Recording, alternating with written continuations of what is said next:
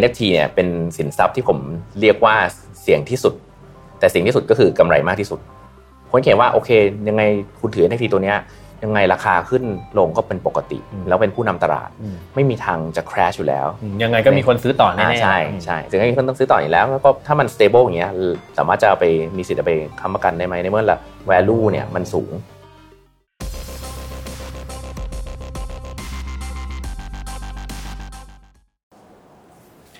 สวัสดีครับ ยินดีต้อนรับสู่รายการ Tech Monday นะครับ รายการที่จะพาคุณไปอัปเดตความรู้ทางด้านเทคโนโลยี กับแขกรับเชิญที่จะมาย่อยเรื่องเทคโนโลยีให้ไปเรื่องง่าย กับผมรุ่งฤทธิ์เจริญสุภกุลครับ NFT หรือ Non Fungible Token มันคืออะไรทำไมผลงานบางตัวถึงมีมูลค่าสูงถึงหลักล้าน ยิ่งไปกว่านั้นเมื่อ NFT ถูกนำมาใช้เป็นผลิตภัณฑ์ทางการเงิน หรือ NFT ไฟล์จะหน้าตาเป็นอย่างไร วันนี้คุณเทอรี่พงพิสิทธิ์ปฏิปวนิชเจ้าของเพจ I know t e r r y จะมาเล่าให้ฟังครับว่า NFT ไฟล์มันมีกี่แบบ เราได้ประโยชน์จากมันได้อย่างไร จะเป็นอย่างไรนั้น ติดตามได้ในตอนนี้ครับ ตอนนี้นะครับ Mission to the Moon ก็กำลังเปิดขาย planner ปี 2023 กันอยู่ครับ โดยปีนี้เนี่ยมาอยู่ในทีม Retreat ที่จะให้ทุกๆคนสามารถจัดการตารางชีวิตพร้อมพักกายและใจไปพร้อมๆ กันเลยนะครับ โดยมีอยู่ด้วยกันทั้งหมด 4 สี ได้แก่สี Navy Dark Green Pink และ Beige ครับ อย่างตัวนี้ก็เป็นสี Navy นะครับ และถ้าอาจจะซื้อสินค้าในรอบ pre-sale ตั้งแต่วันที่ 20 กันยายน ถึง 18 ตุลาคม 2565 เนี่ย จะอยู่ที่ราคา 890 บาทเท่านั้นครับ จากราคาเต็ม 990 บาท สามารถดูรายละเอียดและสั่งซื้อได้ที่ Line OA at Mission to the Moon นะครับ Take Monday Podcast brought to you by ใหม่เซเลนีโลชั่นและเจลอาบน้ำกลิ่นน้ำหอม ให้ผิวหอมพร้อมบำรุงติดทนทั้งวัน หอมไว้ มั่นใจกว่า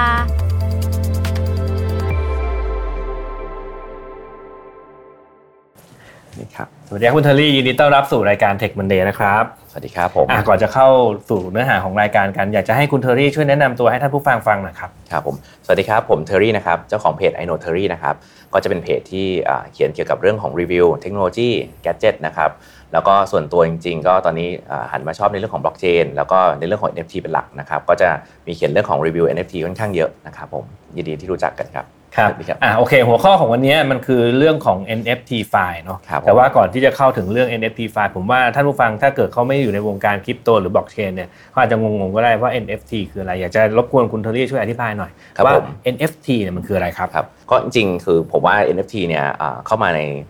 ตลาดไทยแบบจริงจังหมายถึงว่าคน adopt มาใช้เนี่ยเยอะตั้งแต่ปลายปีหรือหรือต้นปีที่แล้วนะครับจริง NFT เนี่ยก็ ในตัวของธรรมชาติของมันเนี่ยมันก็คือเป็น smart contract token อย่างหนึ่งในบล็อกเชนนะครับซึ่งมันมีความสามารถในการที่เราจะเอา digital image นะครับไปใส่ในบล็อกเชนได้ ในการประยุกต์ใช้งานเนี่ยซึ่งจริงๆ เจ้าของเองอย่าง Vitalik Buterin คนที่เป็นคิดเรื่องของ Ethereum มาตั้งแต่ต้นเนี่ยเขาก็ไม่ได้มี use case อะไรเยอะมากมาย แต่ว่าเขาก็ตกใจเหมือนกันว่าไม่มีคนเอาตัวตัว smart contract นี้ไปใช้ ในเป็น NFT แบบจริงจัง ซึ่งเขาก็เซอร์ไพรส์มากจากตอนที่ NFT มันดังขึ้นนะการดีไซน์ของ NFT เนี่ย by design เนี่ยเขาก็จะใช้บล็อกเชนเนี่ยมาเป็นตัว map ในเรื่องของเอาเอารูปของ JPEG เข้าไปด้วยนะฮะซึ่งมันก็เลยตกไปว่าในการใช้งานปกติใน default เนี่ย 80-90%น่ะคือการใช้งานแทนที่ digital asset หรือว่า digital image ต่างๆ ซึ่งเนี่ยมันก็เลยไปลงสาขาว่า NFT เนี่ยส่วนใหญ่แล้วออกมาใช้เนี่ยก็จะเป็นในเรื่องของรูปถ่ายที่เป็นดิจิตอล เป็นส่วนใหญ่นะฮะแต่จริงๆหลักการของ NFT เนี่ย fundamental ของมันเลยอะมันคือการใช้ความสามารถของบล็อกเชนเนี่ยมาช่วยในการพิสูจน์นะฮะว่าเรามีสิทธิ์ถือครองสินทรัพย์นั้นจริงหรือเปล่า ก็จะเป็น proof of ownership นะฮะซึ่งจริงนั่นคือความสามารถของ NFT เลย ซึ่ง NFT เนี่ยผมในมุมมองผมเนี่ยผมคิดว่า NFT เนี่ยเป็นบล็อกเชนชนิดหนึ่งที่เหมาะกับคอน sumer ร้อยเปอร์เซ็นต์เพราะว่าฟังก์ชันของ NFT ไม่มีอะไรมากนะฮะวันนี้เจ้าของ creator สร้าง NFT ขึ้นมาปุ๊บแล้วก็ฟังก์ชันเดียวของ NFT ที่มันทำงานก็คือว่าก็คือส่ง มอบนะฮะไปให้คอน sumer หรือว่าคนที่อยากจะซื้อ ซึ่งก็จบแล้วนั่นคือฟังก์ชันของ NFT นั่นคือมันก็คือว่าคุณมีสิทธิ์เป็นเจ้าของของ asset ชิ้นนั้น โดย creator เป็นคนสร้างให้นะครับซึ่งก็จะเป็น full ownership อย่างหนึ่งคราวนี้เนี่ยสิ่งที่มันตามมาในตลาดเนี่ยต้องเข้าใจว่าเนื่องจากเมื่อกี้ที่ผมบอกไปว่า คนเอามาใช้ใน NFT เนี่ยจะเป็นเรื่องของ เป็นพวกภาพวาดเป็นพวก creator เป็น artist ส่วนใหญ่ แต่ว่าเพราะว่านั่นคือเป็นตลาดแรกที่สามารถจะเข้าถึงของได้นะฮะเพราะว่าการได้ที่ขึ้นมาเนี่ยส่วนใหญ่แล้ว supply มัน limit แล้วมันทำให้เกิดความ scarcity นะฮะก็คือคือจำนวนจำกัดเนี่ยมันก็ทำให้เกิดเรื่องของเป็นเรื่องของเหมาะสำหรับของหายากและเป็น collector นะฮะเราก็จะมองว่า NFT ส่วนใหญ่เนี่ยมาจะเป็นพวก digital asset นะฮะมาในรูปของ Bitcoin มันทำให้ เกิด supply demand ขึ้นมาทำให้เป็นเกิดดันราคาขึ้นมา แต่จริงๆแล้วเนี่ย NFT type เนี่ยมันเป็นปกติ แต่หลักการที่ใช้ในปัจจุบันใน NFT เนี่ยมันเป็นเรื่องของโปรเจกต์ด้วย คนส่วนใหญ่ทำ NFT โปรเจกต์ขึ้นมาเนี่ยซึ่งมันไม่ใช่แค่ภาพอย่างเดียว แต่มันมี utility ข้างใน ถือแล้วทำอะไรได้บ้างหรือว่าการที่เราไปลงทุนกับเขาเนี่ยเราได้บริการใหม่ขึ้นมา ที่เราใช้แล้วเราแบบเฮ้ยเจ๋งนะฮะเป็นการ raise fund ไปด้วยในตัวด้วยนะครับโอเคขอขอถามเสริมนิดหนึ่งเมื่อกี้คุณเทอรี่พูดถึงการเอาข้อมูล ไฟล์ดิจิตอลยัดเข้าไปอยู่ในบล็อกเชนนี่แหละแล้วก็พูดถึงการเรื่องของสิทธิความเป็นเจ้าของไอ้ยตกลงข้อมูลที่มันอยู่ในบล็อกเชนที่ที่เราเรียกว่า NFT เนี่ยครับมันคือทั้งไฟล์ดิจิตอลนั้นเลยหรือเปล่าอยู่ในบล็อกเชนหรือว่าเอาแค่บอกว่าฉันเป็นเจ้าของงานชิ้นนี้เฉยถ้าส่วนใหญ่แล้วมันอยู่ที่การดีไซน์อ่าแต่ส่วนแต่ว่าทำถ้าให้มันเต็มที่ตามมาตรฐานตามตลาดเนี่ยก็คือทั้งไฟล์ดิจิตอลด้วยอืมนะฮะแล้วก็ความเป็นเจ้าของด้วยอยู่ในเราเราได้ทั้งหมดๆครับนะครับ อ่าทีนี้มันก็จะมีคำถามอีกคำหนึ่งที่คนผมคิดว่าคนทั่วไปก็น่าจะสงสัยแล้วอะถ้าข้อมูลหรือว่าอะไรทุกอย่างมันเป็นไฟล์ดิจิตอลเนาะเออเราก็รู้กันว่าไฟล์มันก๊อปปี้ได้อะอืมเออแล้วพอพอเอา NFT มาแสดงความเป็นเจ้าของมันจะต่างอะไรกับการไปก๊อปปี้ไฟล์แล้วก็แจกจ่ายใช้งานครับทั่วไปอะครับต้องต้องกลับมาที่เรื่องของอ่า fundamental ของ NFT ในการสร้างก็คือมันใช้บล็อกเชนอืม ซึ่งบล็อกเชนเนี่ยมันตรวจสอบได้ ใครเป็นเจ้าของจริงนะฮะส่งมายังไงบ้างแล้วแล้วความถูกต้องมายังไง ดังนั้นน่ะถึงแม้ว่าจะไปเซฟรูปก็มาได้แล้วไปทำใหม่ก็ตามเนี่ย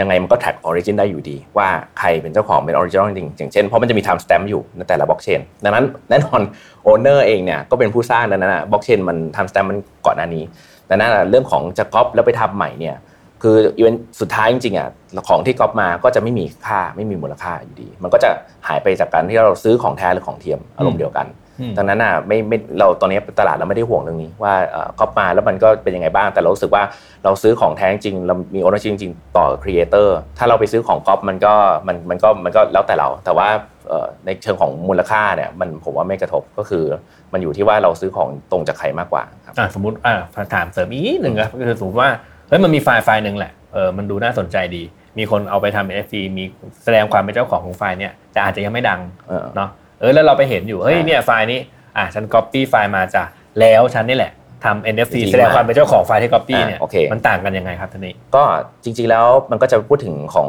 ของอาสิทธิ์แล้วนะ อืมก็คืออันนี้เราจะไปเข้าเรื่องของสิทธิ์ของ copyright คราวเนี้ยถ้าโอเนอร์ไม่ press charge หรือว่าไม่ไม่มีไม่ไม่ได้สนใจมันก็ถือว่าหลุดลอยไปอืมแต่ว่าจริงๆแล้วในทีเนี่ยพอมันมันเป็นสิ่งที่เราให้ ownership ไป มันมีความใกล้ชิดขึ้นมาเกิด community ขึ้นมาดังนั้นถ้าศิลปินจะไม่ดังเลยก็ unfortunate ก็ถ้าเขาไม่ฟลายถ้าเขาไม่ไม่ส่งเคลมหรือว่าไม่ไม่ส่งเรื่องมาเนี่ยก็คงไม่ได้ถูกเอาออก ซึ่งจริงมันพูดได้หมดเพราะว่าเราเพราะเจ้าของจริงๆก็คือมีมีต้นตำรับอืมมีมีของมี raw image อยู่แล้วดังนั้นนะพวกนี้ก็คือเราแจ้งลบได้อยู่แล้ว แต่คนที่เขาไม่ทำอะไรเลย ก็ถือว่า unfortunate ไปก็คือไอ้คนที่ก๊อปไปใช้เนี่ยก็ได้ได้ยอดตรงนั้นอืมแต่สุดท้ายเนี่ยถ้าเขาไป fight เอาจริงๆไอ้คน community ที่เขาไปขายเนี่ยจะลุมเข้ามาแล้วสุดท้ายก็อาจจะต้องคืนเงินอ่ามันโอเคมันจะเป็นเพราะเนื่องจากว่าในบสิล็บอกเชนสิบแปดมันก็คือมันมีความโปร่งใสแหละว่าใครมันเป็นทอดๆจ่ายเงินกันมันเป็นยังไง ถ้าใช่สมมติเขาใช่ฟ้องจริง ๆ ก็ไล่ย้อนกลับไปใช่ตั้งแต่แล้วต้นนั่นแหละใช่ถูกไหมครับครับอืมอะทีนี้ก่อนจะเข้าเนื้อเรื่องของเรื่องของ NFT ไฟล์เนี่ยนะ ผมเห็นว่าเอ๊ะมัน NFT อะมันมีมูลค่าเออมันก็มีคนซื้อกันเยอะแยะเนี่ยเอ้ยผมอยากจะรู้หน่อยหนึ่งว่าเอ๊ะจริงๆแล้ว NFT เนี่ยเราสามารถทำเงินจากมันได้อย่างไรครับ จริงๆอ่าเราพูดถึงการการเทรด NFT เนี่ยเหมือนกับเป็นอ่าสินทรัพย์อืมนะฮะซึ่งจริงมันมันไม่หลุดพ้นในเรื่องของการอ่าทำราคาปกติก็คือเรื่องของการเก็งกำไรครับนะฮะแต่ว่าในเรื่องของ NFT เนี่ยมันก็จะมีเรื่องอาฟังก์ชันการใช้งานด้วย ซึ่งก็สามารถจะทำอะไรได้ต่อยอดได้มากกว่านี้ด้วยค่อนข้างง่ายนะฮะก็อย่างแรกเลยอย่างที่ผมบอกไปวิธีการทำกำไรก็คือมันจะมีไซเคิลของวงจรของ NFT สมมติ NFT ชิ้นใหม่เนี่ยเราสามารถจะถ้าเราอินกับโปรเจกต์นี้มาก เราเข้าไปอินวอลเขาเนี่ยเราจะได้สิทธิ์ในการซื้อในราคาที่ถูกที่สุด แล้วก็เมื่อไซเคิลของมันเกิดขึ้นก็คือ มีการขาย Public และก็ตามเนี่ยจะเป็นช่วงที่สามารถจะทำกำไรได้ แค่นี้ก็ 2 เท่า 3 เท่าแล้วขึ้นอยู่กับโปรเจกต์ แต่โปรเจกต์ที่ดีก็คือ2อสเท่าบวกบวกอยู่แล้วนะครับซึ่งจริงอ่าเมื่อตอนที่ตลาดที่ bull เนี่ยนะครับก็คือวิ่งอยู่ได้ประมาณก็จะได้ประมาณพันเปอร์เซ็นต์เลยอืมเป็นเป็นเรื่องปกติ bull นี่คือกระทิงเนาะกระทิง bull ก็คือกระทิงขาขึ้นขาขึ้นขาขึ้นตอนนี้มันตอนนี้มัน bear มันขาลงนะฮะขาลงหนักเลยนะขาลงก็ก็ทำอะไรก็จะต้องดูโปรเจกต์จริงจังครับนะครับซึ่งก็ปกติเนี่ยถ้าช่วงช่วงเวลาขายครั้งแรกก็เรียกว่าเวลามิ้นท์นะฮะช่วงเนี้ยถ้าเราได้สิทธิ์ก่อนเนี่ย แน่นอนกำไรมันลอยละอืมนะครับครับซึ่งอ่าส่วนใหญ่คนก็จะมิ้นท์มากกว่า 1 ชิ้น เพราะว่าชิ้นหนึ่งชิ้นหนึ่งฉันถือ ชิ้นหนึ่งฉันทำกำไรอืมแล้วก็รอไปเพราะจริงก็คือส่วนใหญ่แล้วขอให้ cover cost อะซื้อมาสองอันตัวเนี่ยก็ต้องพอตอนขายปุ๊บก็ cover สองตัวแล้ว แต่เหลือไว้ตัวหนึ่งไม่ถืออ๋ออันนี้อันนี้เรื่องเรื่องแรกนะฮะแล้วก็ส่วนที่สองคือ คือเรื่องของการทำกำไรตามไซเคิลของตัว NFT ที่มีอ่ามีดีมานและ supply ค่อนข้างสูงหรือว่ามีมีความ stable มากแล้วก็ทำมานานแล้วอย่างเช่นเนี่ยตัวนี้เราเรียกว่า NFT collection ที่เป็นชนิด blue chip อืมก็คือเป็นเหมือนกับโอ้โกลเด้นเทียมมันสต็อกหรืออะไรเงี้ยฮะก็คือว่าโอ้มันเป็น king of king ในตัว NFT เลย เราจะมี 10 top 10 top 20 collection อยู่แล้ว ซึ่งพวกนี้แหละจะเป็นส่วนที่เรารู้อยู่แล้วว่ายังไงก็ขึ้นอืมแล้วก็เป็นตัวที่กำหนดตลาดว่าลงแล้วขึ้นเป็นยังไง ซึ่งถึงลงมากลงแค่ไหนก็ตาม จะไม่ลงไปมากกว่านี้ละอืม แล้วก็จะเป็นทุนที่เราทำสามารถจะทำกำไรได้เหมือนกับอ่าซื้อคุณซื้อบิตคอยราคาวันนี้ปุ๊บแล้วมันขึ้นไปอ่าเท่าไหร่อย่างเงี้ยเราก็เหมือนกับเรามี speculation อย่างนั้น ว่าเออมันมันเป็นเจ้าตลาดอยู่ ซึ่งเนี้ยก็จะสามารถจะทำกำไรเป็นรอบได้ ก่อนหน้านี้ผมเห็นเอ่อราคาอยู่ที่ 60อีเทเรียมนะฮะอ่าตัวของตัวยี่ห้อที่เป็นบูชิปที่เรารู้จักกันก็คือบอร์ดเอฟจอชคลับอืมนะครับตอนนั้น 60อีเทเรียมนะฮะแล้วก็ภายในหนึ่งอาทิตย์ขึ้นไปร้อยหนึ่งอืมนะฮะแล้วก็มีเราขึ้นไป 200ร้อยสองร้อยแบบสบายมาก ซึ่งแบบว่ามันก็จะเป็น cycle อย่างเงี้ยที่เกิดขึ้นทุกปี พวกเนี้ยรูปลิงเบื่อรูปลิงเบื่อเออใช่ใช่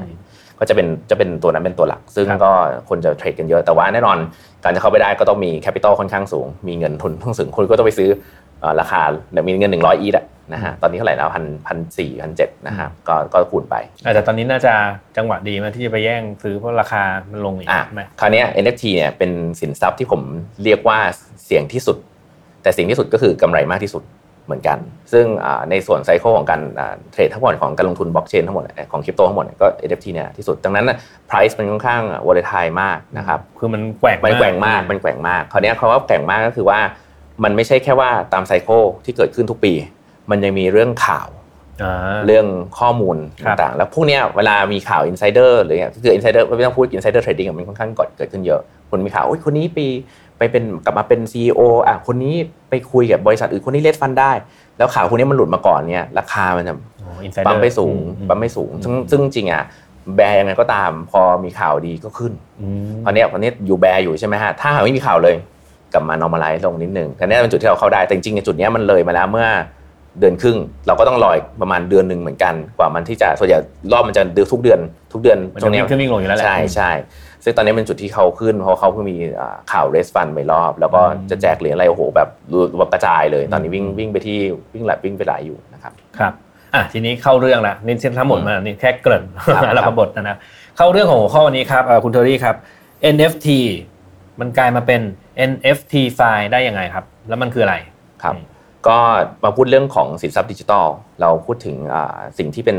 ตัวตัวแม่เลยก็คืออย่างเช่นสินทรัพย์ดิจิทัลที่เป็นอย่างบิตคอยอืมบิตคอยเนี่ยเรารู้อยู่แล้วว่าคนชอบเอาไปเทียบกับเรื่องของทองก็ value ของมันมันมีมันมี value ของตัวมันเอง แล้วก็มันหายากเป็นสิ่งที่ทุกคนต้องการ มันก็เกิด supply demand ที่ทำให้ราคาขึ้นลงเป็นปกติของไซเคิลของเอ่อ economic นะฮะคราวเนี้ยตัว NFT ก็ก็เราทิศเหมือนกันค ราวนี้เนี่ยอ่าเรามันก็จะเป็นจุดที่ว่าแล้วมันมี NFT ตัวไหนที่เราสามารถจะ compare ได้ว่า NFT เนี่ยมันเท่ากับ Bitcoin หรือเปล่า ซึ่งในส่วนนั้นมันก็คือจะเป็น collection NFT ที่ทำสามารถจะเอาไปทำ collateralize ก็คือเอาไปเอาไปค้ำประกันได้อืมนะฮะสู้ค้ำประกันได้ตรงเนี้ยก็คือจะเป็น NFT ที่เป็นเทียที่ผมบอกเมื่อกี้ก็คือเทียที่เป็น blue chip อืมซึ่งมีประมาณอ่าอาจจะท็อป 10 เท่านั้นที่สามารถจะตรงขายนี้ได้ คนเขียนว่าโอเคยังไงคุณถือ NFT ตัวเนี้ย ยังไงราคาขึ้นลงก็เป็นปกติอืมแล้วเป็นผู้นำตลาดอืมไม่มีทางจะ crash อยู่แล้วอืมยังไงก็มีคนซื้อต่อแน่อ่าๆใช่อืมใช่ถึงให้คนต้องซื้อต่ออยู่แล้วแล้วก็ก็มันก็ถือว่างั้นถ้ามัน stable อย่างเงี้ยสามารถจะเอาไปมีสิทธิ์เอาไปค้ำประกันได้ไหมในเมื่อละ value เนี่ยมันสูงครับซึ่งก็ให้ treat เท่ากับ Bitcoin perspective เหมือนกับ Bitcoin เลยอืมมันก็เกิดการทำตัวอ่า financial service มาครอบ ตัว NFT อ่าชนิดนี้เยอะมากคือซึ่งแน่นอนเขาไม่ใช่ว่าทุก NFT ทำได้ ก็ต้องเป็นถูกเฉพาะ select ตัวไปพวกนี้พวตัวกนี้ใช่ตัวที่มันการันตีแน่ๆแหละว่าใช่เอ้ยมีคนซื้อต่อแน่ๆอย่างเงี้ยมีได้มี potential อืมที่สูงที่สุดอืมอะไรอย่างนี้ก็เพราะฉะนั้นก็เลยมันก็เลยเกิดการทำทำอ่าแบ่งวิธีการอ่าธุรกรรมทางการเงิน เป็นบริการต่างๆ ออกมาหลายชนิด ซึ่งส่วนใหญ่แล้วเราก็จะมาเจอเรื่องของการเอา NFT ของเราอะแรกง่ายสุดเลย NFT ของเราอะไปไปค้ำอืมแล้วเรากู้ สินทรัพย์อื่นออกมาเป็นเงินดิจิตอลอืมซึ่งอ่าโอเค NFT ส่วนใหญ่ก็คือจะเป็นอยู่บน Ethereum อืมก็คือเอา NFT เราไปไปฝากไว้นี่ก็คือจำนองนั่นแหละจำนองเอาไปเอาไปอ่าบอยจำนองประมาณนั้นแล้วเราก็เอา Ethereum ครับออกมาเอามาใช้เอามาใช้ ซึ่งซึ่งมันก็เกิด cycle ว่าโอเคแล้วแล้วปัญหาแต่ปัญหาก็คือว่าจะเป็นในใน long term ว่าโอเค ราคาขึ้นลงมันเยอะไปหรือน้อยไปอย่างที่เรา speculate หรือเปล่า เพราะบางแพลตฟอร์มก็จะกะว่าโอเคฉันเผื่อไว้ 50% buffer แต่ถ้ามันลงมากกว่า 50%ล่ะ จะเกิดอะไรขึ้นอะไรเงี้ยก็จะเป็นที่เราต้องมา speculate กันอยู่เพราะว่าอย่างที่บอก NFT มันเกิดขึ้นมันมีความเสี่ยงอะมันวิ่งขึ้นวิ่งลงใช่แล้วมันก็แบบเพิ่งเริ่มนะฮะก็เป็นจุดนั้น ซึ่ง นอกจากเรื่องของปล่อยกู้แล้วก็กู้มาเนี่ยนะฮะก็ยังมีเรื่องของการที่เอาไปทำไปทำรายได้อื่นนะฮะซึ่ง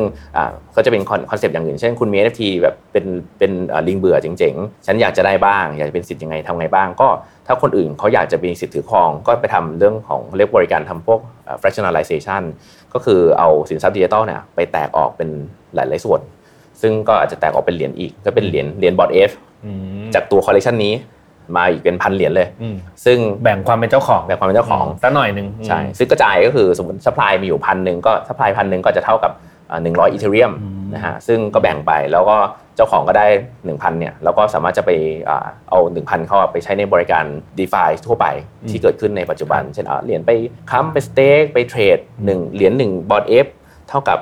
อีเทเรียมอีกกี่อันอะไรเงี้ยซึ่งทำให้เขาแบบกระจายความน่าออกไปได้อีก อ๋อพอมันเป็นสินทรัพย์แล้วเนี่ยพอมันมีมูลค่าการแปลงหน่วยคือมามันก็สามารถเอาไปทำเป็นธุรกรรมทางการเงินได้ในรูปแบบหนึ่งใช่ครับอ่าทีนี้ที่คุณเทอรี่เล่ามาเนี่ยมันครบหรือยังมี NFT ไฟล์เนี่ยมันมีกี่แบบเมื่อกี้เราพูดถึง fractionalization เนาะแล้วก็มีการเอ้เมื่อกี้พูดถึงเรื่องเช่าใช่ไหมเชิงเชิงแบ่งเชิงแบ่งเออใช่มีจริงๆแล้วมัน NFT ไฟล์มันมีกี่แบบ จริงๆจริงๆมีมีเข้ามาคนเยอะมากนะครับแล้วก็สิ่งที่สิ่งที่ง่ายที่สุดก็จะเป็นอย่างที่2งแบบที่บอก เพราะง่ายสุด แต่ว่ามันก็จะมีเรื่องของการที่การเนื่องจากว่าเราแบ่งจากการเรื่องของใช้ NFT เนี่ยเป็นสินทรัพย์มามาไปค้ำประกันดังนั้นมันก็จะมีเรื่องของการที่เปลี่ยนบ้างเปลี่ยนเป็นเราเป็นคนปล่อยเอา NFT ไปไปค้ำเนี่ยนะครับก็สามารถที่จะทำสามารถจะเป็นเจ้าของตลาดได้ด้วยเหมือนกัน ก็คือเราเป็น liquidity provider ในการที่จะให้ เกิดสภาพคล่องสำหรับคอลเลคชันนั้นๆ ให้เกิดขึ้น ซึ่งเราไม่จำเป็นต้องไปพึ่งตลาด secondary market อย่างเช่นพวก marketplace ต่างๆพวก OpenSea อะไรเงี้ยซึ่งเราสามารถจะทำตัวเราเป็นเหมือน open sea เล็กๆได้เลยซึ่งเราก็สามารถกำหนดได้ว่าเช่น ผมเอา NFT ผมไป 3 ตัว เอาไปเอาไป list ไว้เป็นเป็นภูของผม แล้วผมก็สามารถจะกำหนดได้ว่าผมต้องการให้ราคาที่จะ เข้ามาเป็น liquidity ตรงนี้อยู่ที่กี่อีเทเรียมซึ่งมันก็เปิด supply เป็นตัวพูนี้แปลว่าคนที่สามารถที่ที่มี collection เหมือนกัน ก็สามารถจะมาจอยพูนี้ได้นะครับแล้วก็เราก็ get reward ไปคนที่อยากจะกู้ออกมาเป็นใช้ Ethereum ก็เอาเข้าไปได้เหมือนกันอ๋อก็คือถ้าเกิดเปรียบเทียบถ้าเหมือนโลก physical ก็คือเหมือนคุณมีทองอะ คุณก็เอาไปค้ำประกันก่อนแล้วก็มีเงินอะไรบางอย่างที่มาบอกว่าถ้าเกิดว่ามันเกิดเหตุฉุกเฉินมาก็คุณก็เอาทองอันนี้ไปก็เหมือนการสินทรัพย์ดิจิตอลก็เป็นแบบนี้ NFT ก็เป็นค้ำไว้แล้วก็มีมีเม็ดเงินดิจิตอลคือโทเค็นเนี่ยเอามาใช้จับจ่ายใช้สอยกันไปใช่ครับใช่ครับมีเพิ่มเติมไหมครับมีมีเรื่องของการกู้ยืม ซึ่งการกู้ยืมเนี่ยจะเป็นอะไรที่ ผมไม่ได้แนะนำแต่แล้วก็ไม่ค่อยได้ใช้นะฮะจริงๆเรื่องของ detail เรื่องแอปพลิเคชันอาจจะไม่ได้บอกบอกไม่ได้ร้อยเปอร์เซ็นต์แต่ว่าหลักๆเลยคือว่าคือเราต้องเอา NFT เราอะไปไป list ไว้แล้วก็สามารถที่จะคนที่มีเราตั้งราคาไว้ด้วยคนที่ bid ได้เยอะสุดเนี่ยก็สามารถจะมีตัวตัวmirror ของตัว NFT ตัวนั้นไปอยู่ในกระเป๋าตัวเอง ซึ่งก็สามารถจะบอกว่าฉันเป็นเจ้าของได้ แต่จริงๆอะ ราคาที่เขา list ไว้ก็คือจะไม่ใช่ราคาเต็มนะฮะซึ่งตัวจะมีตัวกลางที่เป็นตัวแพลตฟอร์มเนี่ยไปคุมไว้ว่าเออถ้าหากว่าสมมติเราเปลี่ยนแบ่งออกเป็นว่าฉันจะเช่ายืมเนี่ยเหมือนเช่าพระเนี่ยไม่ใช่เช่าพระแบบซื้อนะครับ แต่ว่าเช่าเหมือนกับเป็นช่วงเวลาใช่ไหมขอยืมหนึ่งอาทิตย์นะฮะโดยที่จ่ายตังแค่สิบเปอร์เซ็นต์ทั้งหมด ก็อย่างสมมติ Bored Ape อยู่ที่ราคาร้อยร้อย Ethereum จ่ายแค่สิบนะครับแล้วก็ในหนึ่งอาทิตย์นั้นอะจะมี mirror ตัว Bored Ape อะ เขาสามารถจะเป็นอยู่ในกระเป๋าเขาได้ซึ่งอันนี้ก็จะเป็นจุดที่คนฝั่งนู้นก็คือแบบเหมือนฉันได้ได้เช่ามา แล้วก็มาเอามาจะมาใช้งานอย่างนั้นเช่นสมมติมันมี airdrop ซึ่งมันไม่เกิดขึ้นนะเพราะว่าเจ้าของคงรู้อะนะฮะแต่มันก็จะมีเหตุว่าฉันทิ้งไว้เลย ฉันไม่ต้องสนใจฉันแค่ปล่อยให้เขามาเช่า ซึ่งก็เก็บรายเดือนรายอาทิตย์ไป แต่บางทีเราเขาอาจจะพลาดเรื่อง service นี้แต่ว่าคนที่เขารู้เขาไปเช่ามาอืมกู้มาปุ๊บแล้วเขาก็ได้ตัวนี้มาเขาก็ไปใช้บริการในอในย่างอื่นเครือข่ายคอลเลคชันเขาอืมเช่นเขาก็จะได้คอลเลคชันใหม่มาเรื่อยๆเช่นว่าโอเคปุ๊บเนี่ยไปฉันไปได้ land มา ฉันไปได้เหรียญมาอะไรเงี้ยแล้วก็พอครบหนึ่งอาทิตย์คืน แต่ว่าที่ฉันไปเอาไปใช้บริการมาฉันได้หมดนะอืมอะไรเงี้ยโอเคซึ่งก็จะเกิดเป็นการก็ต้องมีช่องทางในการทำทำอะไรเป็นทอดๆต่อไปใช่ครับอืมจริงๆผมเคยเหมือนเคยได้ยินว่าเอ๊ะเนื่องจากว่า NFT อะถ้าเกิดว่า มันเหมือนกับการแสดงความเป็นเจ้าของอะไรแบบหนึ่งมันก็คือเหมือนเปรียบเสมือนตั๋วอะไรบางอย่างอ่าใช่ คราวนี้พอเข้ามาถึงเรื่องของการเช่ายืมมันก็เลยได้สิทธินั้นใช่มาเป็นช่วงเวลาช่วงเวลาอะไรอย่างงี้ป่ะใช่ครับ เพราะว่าตัว XT อ่าสิ่งที่สำคัญคือเรื่องของอ่า access อืมอันเนี้ยคือ access ก็คือจะเป็นส่วนหนึ่งใน utility ครับก็คือว่าถือแล้ว NFT ถือครองแล้วได้อะไรบ้าง การที่ใช้งาน NFT ส่วนใหญ่เนี่ยสิ่งที่เรายังไม่เห็นในปัจจุบันเลย แล้วมันก็คงจะมาในเร็วนี้คือการใช้งานในโลกแห่งความจริงเขาเรียกว่าเราจะเรียกเราจะตัวย่อยเป็น IRL IRL เนาะ IRL in real life นะฮะอ๋อโอเค in real life ก็คือว่ามีแอปพลิเคชันที่ใช้ in บน in real life ได้ ก็คือถ้าถือ NFT ถือครองนี้ ฉันจะไปเข้า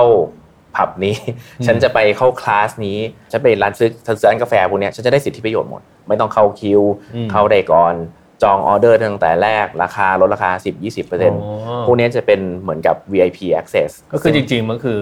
Loyalty คือความเป็นเจ้าของนั่นแหละใช่ใช่คือคุณเปลี่ยนร่างกายเป็นเจ้าของก็เป็นเพียงว่าใช้รูปแบบในการถูกต้องนำเสนอด้วย NFT เนอะใช่อืมแต่ว่าพอเป็น NFT ปุ๊บมัน track ได้คนที่ทำตัวระบบไม่ต้องทำอืมมัน track ได้หมด ฉันถึงค่ามาแล้วฉันก็เก็บไว้ว่า อ๋อ นี่มันเคยมาแล้ว ใช้สิทธิ์ไปแล้วครับอะไรมันก็จะทุกอย่างมันบนบล็อกเชนมันก็เลยง่าย คราวเนี้ยสิทธิ์ตรงเนี้ยในเรื่องของ access มันก็มีส่วนในเรื่องของในในปัจจุบันเนื่องจากว่าคอลเลคชันหลายอย่างมันเป็น global product ไม่สามารถที่จะมาสร้างบอกว่าร้านกาแฟนี้ใช้ตรงนี้ได้อืมน้อยมากครับน้อยมากยกเว้นร้านกาแฟ เป็นเจ้าของอืมอืม Bored Ape ใช่ด้วยอืมก็คงไม่ใช่ ดังนั้นอะมันก็เลยส่วนใหญ่แล้วแอปพลิเคชันเอ่อหรือ utility ที่ใช้ในวันเนี้ยจะเป็น access ในการเข้าสู่ชุมชนของเขา ซึ่งก็จะเป็นเรื่องของการที่สามารถจะรับสิทธิ์ต่าง ๆ ได้อย่างพวกง่ายๆเลยเนี่ยเขาแจกตัวเสื้อพิเศษซื้อในราคาถูกที่แบบเสื้อพวกนี้คือคือพวกกลุ่ม whale ชัดๆว่าคุณต้องมีเงิน 10 ล้านอย่างน้อยถึงจะซื้อได้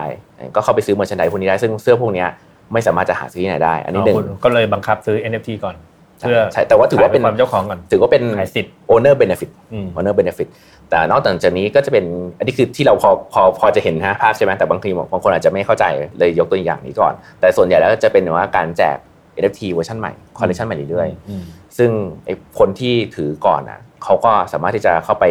explore โปรเจกต์ใหม่ๆได้ ด้วยฟรีด้วยซ้ำแล้วพวกนี้พอมันออกในตลาดเป็น Public แล้ว ราคาก็การันตีขึ้นไปประมาณเป็นโอ้โหเป็นแสนเท่า ซึ่งเขาก็ก็มีเออก็มีซึ่งเป็นปกติอืมของอืมของในกลุ่มปกติแล้ว ซึ่งเนี้ยคือ access คือเป็นเป็น utility ที่สำคัญ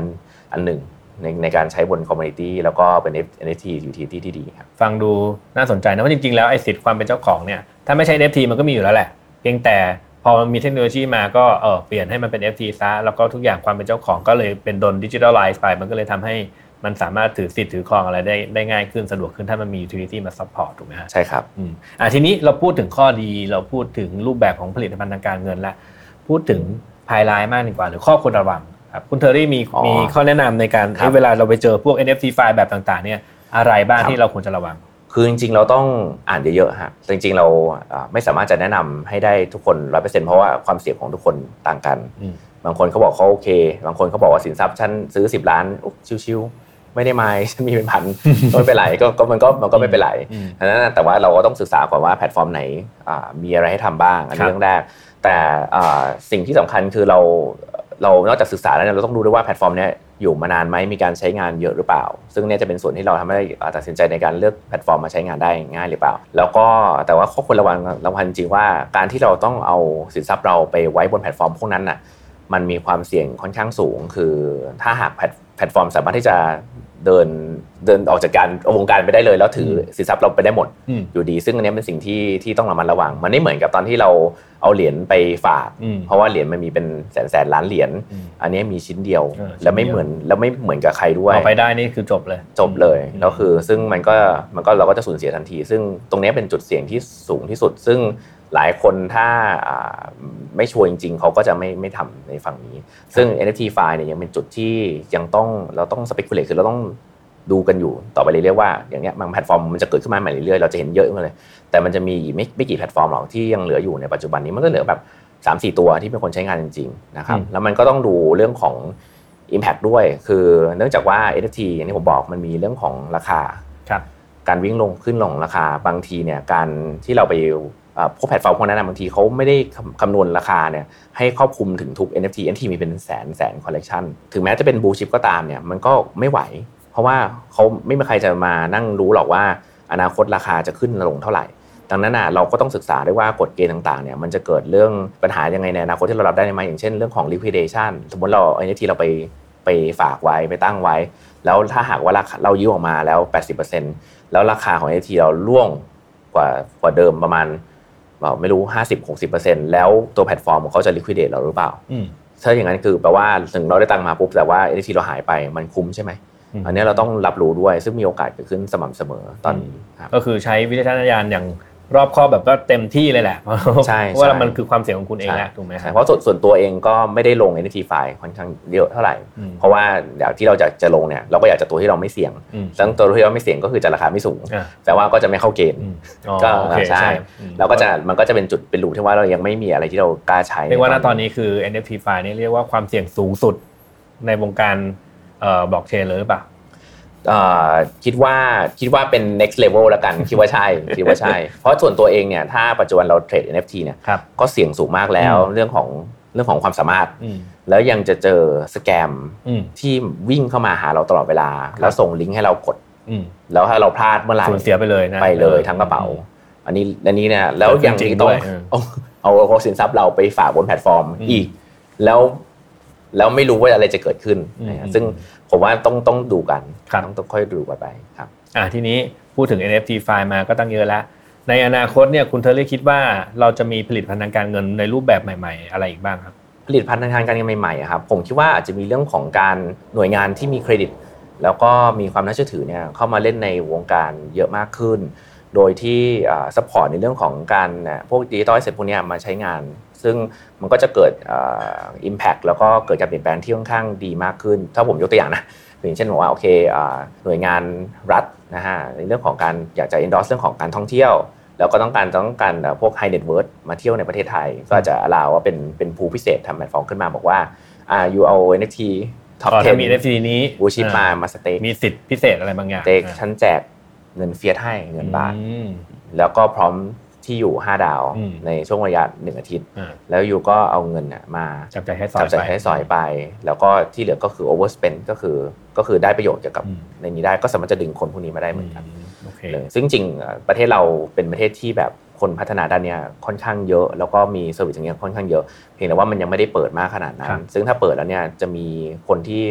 เราสามารถจะดึงคนนี้มาได้ใช้ใช้ได้เยอะมาก ซึ่งผมคิดว่าแอปพลิเคชันพวกเนี้ยที่เป็น NFT หรือเป็น NFT ไฟล์หรือว่า Financial พวกเนี้ยน่าจะมีสิทธิ์ที่จะมาช่วยเอ่อในธุรกิจต่างๆ ของเราได้ค่อนข้างเยอะโดยเฉพาะท่องเที่ยวครับนะครับนะแล้วก็สิ่งที่ใช้งานในปัจจุบันได้ค่อนข้างเยอะนะอืมผมคิดว่าเดี๋ยวเดี๋ยวนอกเหนือจากนี้ก็จะมีแบรนด์ ผมว่าแบรนด์หลายแบรนด์เนี่ยกำลังทำ NFT ก็อยากทำเยอะมากงแหละอืมอืมเยอะมาก แต่ว่ามันก็แล้วยังไงอืมคือมันก็ต้องเขาก็ต้องพอจุดหนึ่งที่เขาอิ่มตัวแล้วเขารู้แล้วเขาเขาจะรู้ว่า NFT เขาสร้าง utility ขึ้นมาคนก็จะเริ่มถือแล้วถือของใช้ได้อย่างล่าสุดคอนเสิร์ตคอนเสิร์ตน้องอิงมีแจก NFT อืมเรียบร้อยแล้วอืมถึงว่า redeem redemption อาจจะไม่เยอะแต่ว่าคนก็ก็รู้แล้วว่ามันมีสิ่งนี้เกิดขึ้นแล้วอืมเดี๋ยวถ้าแบรนด์ทำดีขึ้นอะไรเงี้ยมีการใช้งาน utility ถือไว้แล้ว backstage ไหมอืมถือไว้แล้วจะอะไรหรือจะกลายเป็น standard ที่เกิดอืมขึ้นในวงการที่ค่อครันบข้างเยอะครับ มันก็เป็นตัวอย่างของการแสดงความเป็นเจ้าของรูปแบบหนึ่งนั่นแหละใช่ครับเนาะ อ่าโอเค เรียกว่าวันนี้เนี่ยสาระเต็มเปี่ยมกับ NFT ไฟล์นะครับก็ขอบคุณคุณเทอรี่มาก แต่ก่อนจากการคุณเทอรี่มีอะไรอยากจะฝากให้ท่านผู้ชมเออท่านผู้ฟังฟังไหมครับถ้าผมก็จริงทำตัวเพจ i n o t e r y อยู่ก็ยังไงก็ฝากติดตามนะครับแล้วก็ในคอนในในตัวเพจเนี่ยก็ผมก็จะมีเขียนรีวิวใน NFT project หลาย ๆ อย่างอยู่นะครับก็ในในอย่างที่ผมบอกไปเรื่องของ NFT เนี่ยมีปีแล้วก็การลงทุนตรงเนี้ยมีความเสี่ยงค่อนข้างสูงนะฮะยังไงก็ฝากก่อนจะลงทุนนะฮะทำการศึกษา แล้วก็ดูข้อมูลให้ชัดเจน ถ้าหากมีปัญหาอะไรก็ส่งมาในเพจได้เหมือนกัน ก็ยินดีที่จะช่วยเหลือนะครับขอบคุณมากครับวันนี้ครับโอเค ก็ขอบคุณเวลาของคุณเทอรี่มากๆนะครับขอบคุณมากคสรับวัสดีครับ แล้วก็ขอบคุณทุกท่านที่ติดตามนะครับ แล้วก็จนกว่าจะพบกันใหม่สวัสดีครับสวัสดีครับ Take Monday Podcast Presented by เซเลนีโลชั่นและเจลอาบน้ำกลิ่นน้ำหอม หอมไว้ มั่นใจกว่า